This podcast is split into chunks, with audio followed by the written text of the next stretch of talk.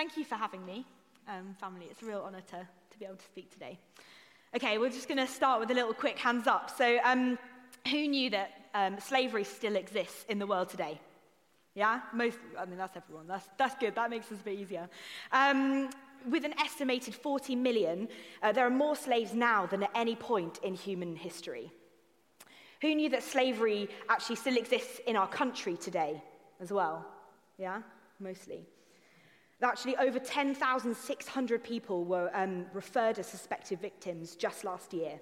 That's nearly 30 a day. Here in Bournemouth, and even in our own community, uh, we have uh, people with first hand experience of slavery and exploitation. But did you know that um, ending global slavery is actually achievable? Um, researchers have calculated that it would cost about $26.7 billion, which is the cost of a few aircraft carriers or the brand value of Netflix. Um, it's quite astonishing, really. Uh, we're going to look a little bit about what slavery is, of course, um, where our own freedom might be limited, and how to live out our full freedom to help release others. So, um, first off, what, um, what is modern slavery? So, you might know that um, migrants and refugees are vulnerable to exploitation. Uh, but in the UK, um, a lot of those, so 34% of those victims are actually UK citizens. Um, and people who are homeless or um, have addictions, young people, people with learning difficulties, um, have all been um, exploited. And they're recruited from places like online, social media, outside schools, food banks, churches, even, and night shelters into forced labour, um, ex- uh, sexual exploitation, debt bondage, criminal exploitation, including county lines, drug selling, which is quite prominent around here, um, and domestic servitude. Just as in the 18th century, uh, slavery is built into the fabric of our society. Slavery is in many industries, from agriculture and fishing and manufacturing and construction and hospitality and car washes and nail bars and takeaway food and fast fashion, and even conflict minerals that are in all of our phones and laptops and technology that we own. We're all close to this problem.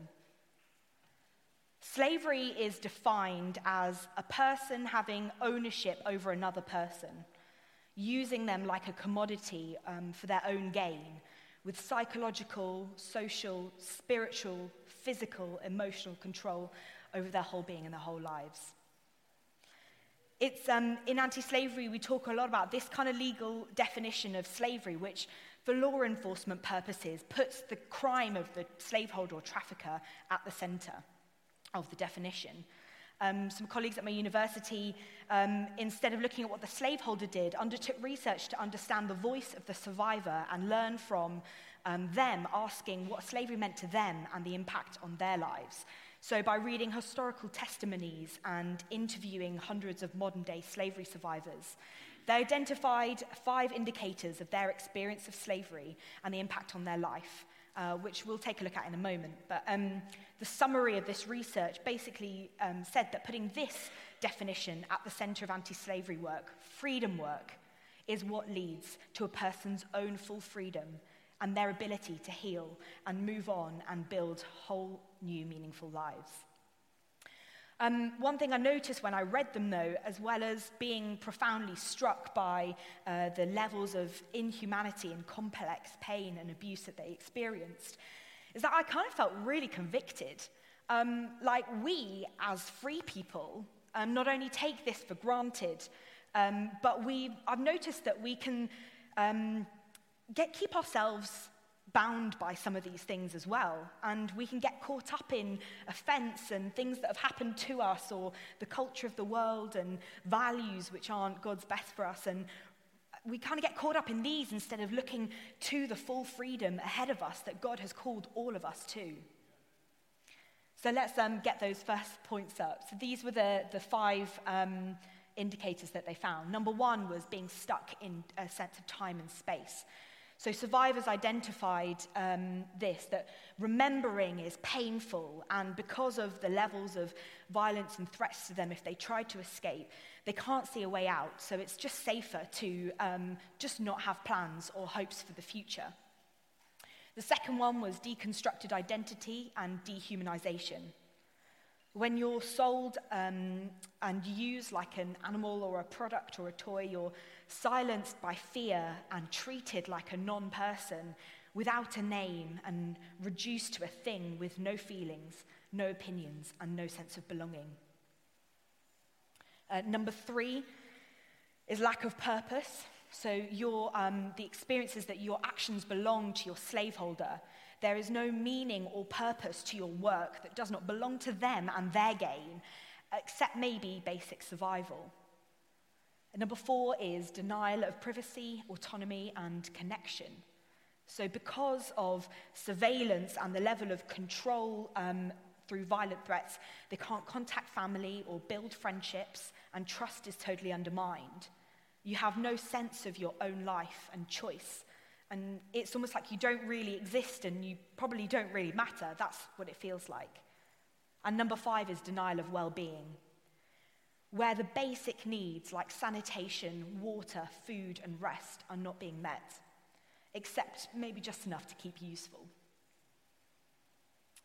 Do you remember when the Israelites left Egypt? After enduring generations of bondage, abuse, and violence and mistreatment, they were now a free people heading towards the promised land. But here's the thing they didn't remember where they came from and uh, the freedom that they'd won, and they didn't tr- truly um, trust the promise that was ahead of them. Um, and they complained, and some of them said it would be better to be in slavery where they were before. Number two, they, they forgot who they were, God's people, and started to worship things that they created for themselves. Number three, they forgot their purpose and what they were working and waiting for. They stopped trusting each other, and there was, there was disconnection, and they stopped trusting their leaders, and we have examples of relationship breakdown. And you know, the fifth one as well, they kind of they didn't recognize that the levels of the way God was providing through that for them and everything they needed in the now. It might not have looked like the lavish milk and honey land that they were promised, but every day they were seeing miracles happening in front of their eyes, like bread from heaven and water from a rock and um, a cloud of his presence to shield them from the, through the desert sun. How often are we like this? We can miss what God is doing and we can kind of choose bondage in our own lives um, disobeying God's instructions of how to live or choosing lies of our identity um, over the truth of who we are, or choosing safety and comfort instead of a risk like, you know, crossing the Red Sea that brings us release. It is for freedom that Christ has set us free. It is for freedom that Christ has set us free. And he says, Stand firm and do not let yourselves be burdened again by the yoke of slavery. Do you remember what a yoke is? It's like being bound back to this cart of baggage that you have to drag around to plow the ground. Who here has ever chosen or felt this sense of choosing the slavery of fear or sin or self indulgence? I, I know I have. Along my journey over the past few years, there were times when I forgot what was ahead. I didn't believe that I was worthy of a hope filled, purposeful life, or I chose unhealth. I chose behaviors that I never thought I would even consider, and I chose to sit in my downward spiral of thoughts and doubts about who I was and the love that was around me.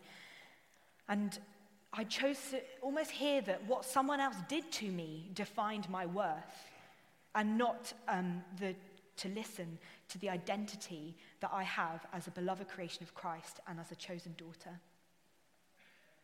To you who are overwhelmed, I, I want to encourage you. Like, I didn't learn freedom through blessing and privilege of before, but I found it when I was walking through the valley of the shadow of death as it is. When trauma limited my own life and pain overwhelmed me, and when I was in deep grief and heartbreak, and my um, time after time, I kind of was looking for evidence of why I was not loved or rejected, and, and I was exhausted and hopeless, and or walking with others through their sadness. But I found freedom because I pressed into Jesus and he began to show me something different. A perspective of those very circumstances, but slowly piecing back together the truths of his value and his vision for me that I needed for living free. The truth will set us free, right? Part of my heart for this message is also to get across something of the grief of God for his people who maybe don't see and don't live in the fullness of the freedom of the life he has for us. Maybe our worldly perspective just can't fathom it, but we're not of this world anymore. We're, we're born again in the spirit, right? You know, even we're not limited by circumstances of this world and even by things like lockdown, but the God in you is comforter and peace bringer and freedom bringer and hope promiser, which is bigger than our experiences, but yet also truthful and honest about them. You know, he's not denying or skimming over your experiences or your feelings. He saw your trauma and he sees your pain. And in fact, he sees the parts of your heart that you don't even want to face right now. You're not, we're not supposed to fix any of this. I'm not calling for us to do that, but we are to look to him, um, peace in all things. We experience the darkest valleys, but they are to walk through. And there is a time for grieving pain and questioning hope, but there's also a time to say, God, I trust um, the plan and the future that you have for me. And I trust the deep love and closeness that you want with me. And that's going to bring me freedom. So, um, what is freedom then? Um, if we kind of flip those points from before, it's to live a full life in the past and present and future. So there's a, we have a fullness of life now, remembering with all of the emotion that comes with that, um, live in the present, bringing the anguish as well as the lightness of joy to Him, but also the plans to prosper and the dreams to unfold and the steadfast hope in who God is and what He's going to do in your life and in the world around us. A hope that He promises will not be put to shame. Number two, knowing and knowing your identity and living from your identity in Christ. He, we have a God who is specific and personal. He gives us a name and knits our beings. He sees us and loves us and wants to interact with us and calls us to belonging in his family. Num- um, number three is a life of purpose. So God gives us uh, skills and gifts and anointing to partner with him in bringing about his kingdom of justice. He wants purposeful, active relationship um, where we understand him more because we work together, where in and beyond our jobs, uh, we are demonstrating love and shifting values and bringing change and freeing others. And the fifth one is well being. Oh, I've missed one. Uh, privacy and choice. Number four. Uh, th- through a personal, intimate relationship with God, we are safe and seen and connected.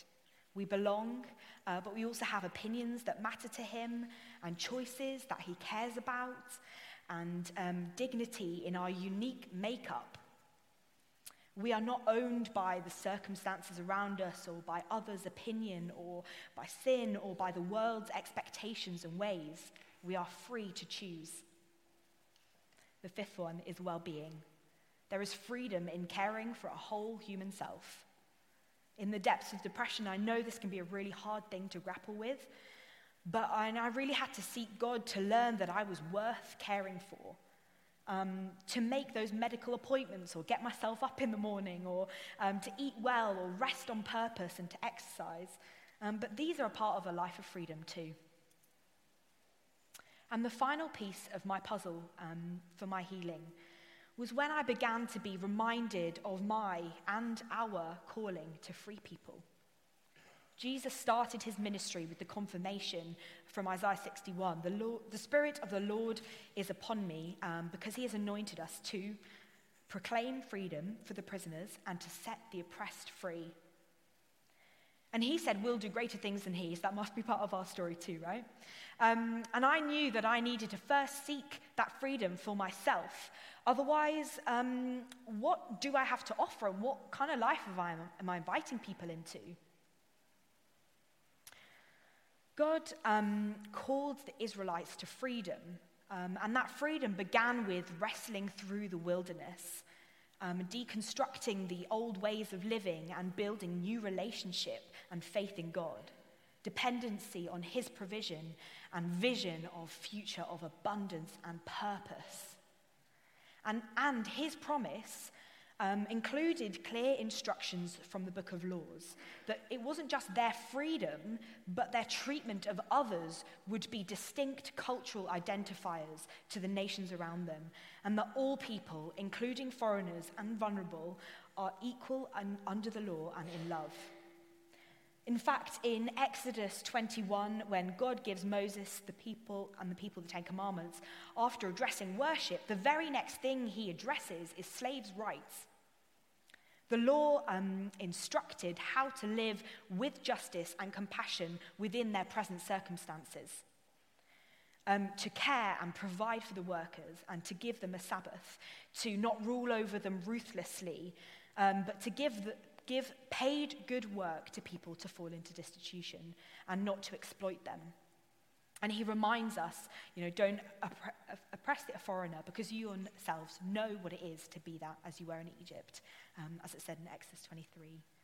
So we're reminded again in the New Testament of um, this part of freedom. You were called to be free, but do not just use your freedom to indulge the flesh, that, that self fulfilling, comfortable part, um, but rather to serve one another for the entire law is fulfilled in keeping this one command love your neighbor as yourself.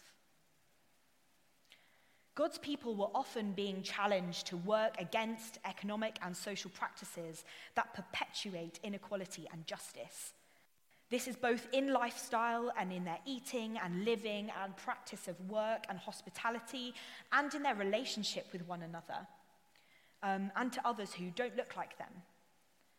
Isaiah 49 says, I, I've heard you and I will help you and I'll preserve you to restore the earth, to reassign inheritances, and that you may say to the captives, Come out, and to those in darkness, Be free. This can be really hard and uncomfortable, though, too, right? Um, Selwyn Hughes, who wrote Every Day with Jesus devotionals, wrote, What really lies behind an inability or unwillingness to confront wickedness? It's fear. It's fear of our suffering. But perfect love drives out fear. And the truth is, others are already suffering. And we're called to do something about it and to call out injustice. Because we're not slaves to fear anymore. We, we are empowered by His Spirit to love and self discipline. That, that's the self work that I've been talking about and that outward work of love. So, here's a few ways you can practically live out your freedom and take actions helping others in slavery. The first one is through observation. Uh, spot the signs. So, as observant members of, um, of community, um, you know, you can all be a part of helping report people. Um, and so, I would encourage you go home. Um, you can Google it, spot the signs of modern slavery. There's a list of some indicators of things that you might see around you. Um, and you can report to the Modern Slavery Helpline or to somewhere like Crime Stoppers. Um, they may be things like evident uh, fear or control of money and documents and uh, movements or unsuitable living conditions. Um, there's also another really easy way to do this is through the Safe Car Wash app, which was developed by the Church of England. Um, and if you ever get your car washed um, by people, uh, you can um, kind of log a few things on there, and it will, you know, pick up on, on some signs around like uh, health and safety equipment and stuff like that. And it will indicate whether or not this could be an area of risk and invite you to report it. Number two is through our lifestyle. Um, one really interesting thing to do would be to go home and look up um, your stats on slaveryfootprint.org. It's a quick survey, and it indicates how many slaves are connected to you and work for you through the things that you own, uh, or use, or wear, or eat as a household. Um, and then consider how are your purchasing decisions um, impacting workers around the world. Uh, look for fairly traded goods. There's plenty of sites now like Ethical Consumer, which can indicate brands that with better treatment of workers. And there's another app called Sweat and Toil, um, which looks at kind of products where there might be forced or child labour in, um, in the chains.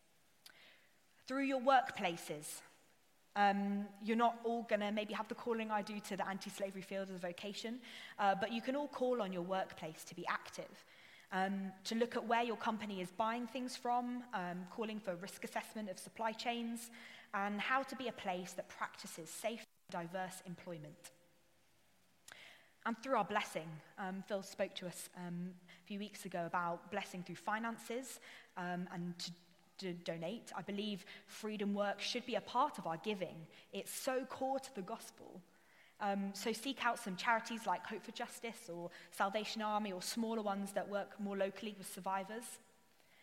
And through our resources, like in, invite, include, make family, uh, the more we work on freeing slaves, the more people are going to need community to come into. Um, and they'll be bringing complex needs with them and stay faithful and consistent in love even when it's really difficult with people. And practice now. I mean, maybe some of us have come out of this pandemic not really feeling like we have that kind of family or community, but um, build it. There's plenty of people here, and as you build it, that will be freeing for you, and um, you get the opportunity to partner in being a space where freedom and healing comes to others. And number five, through our relationships.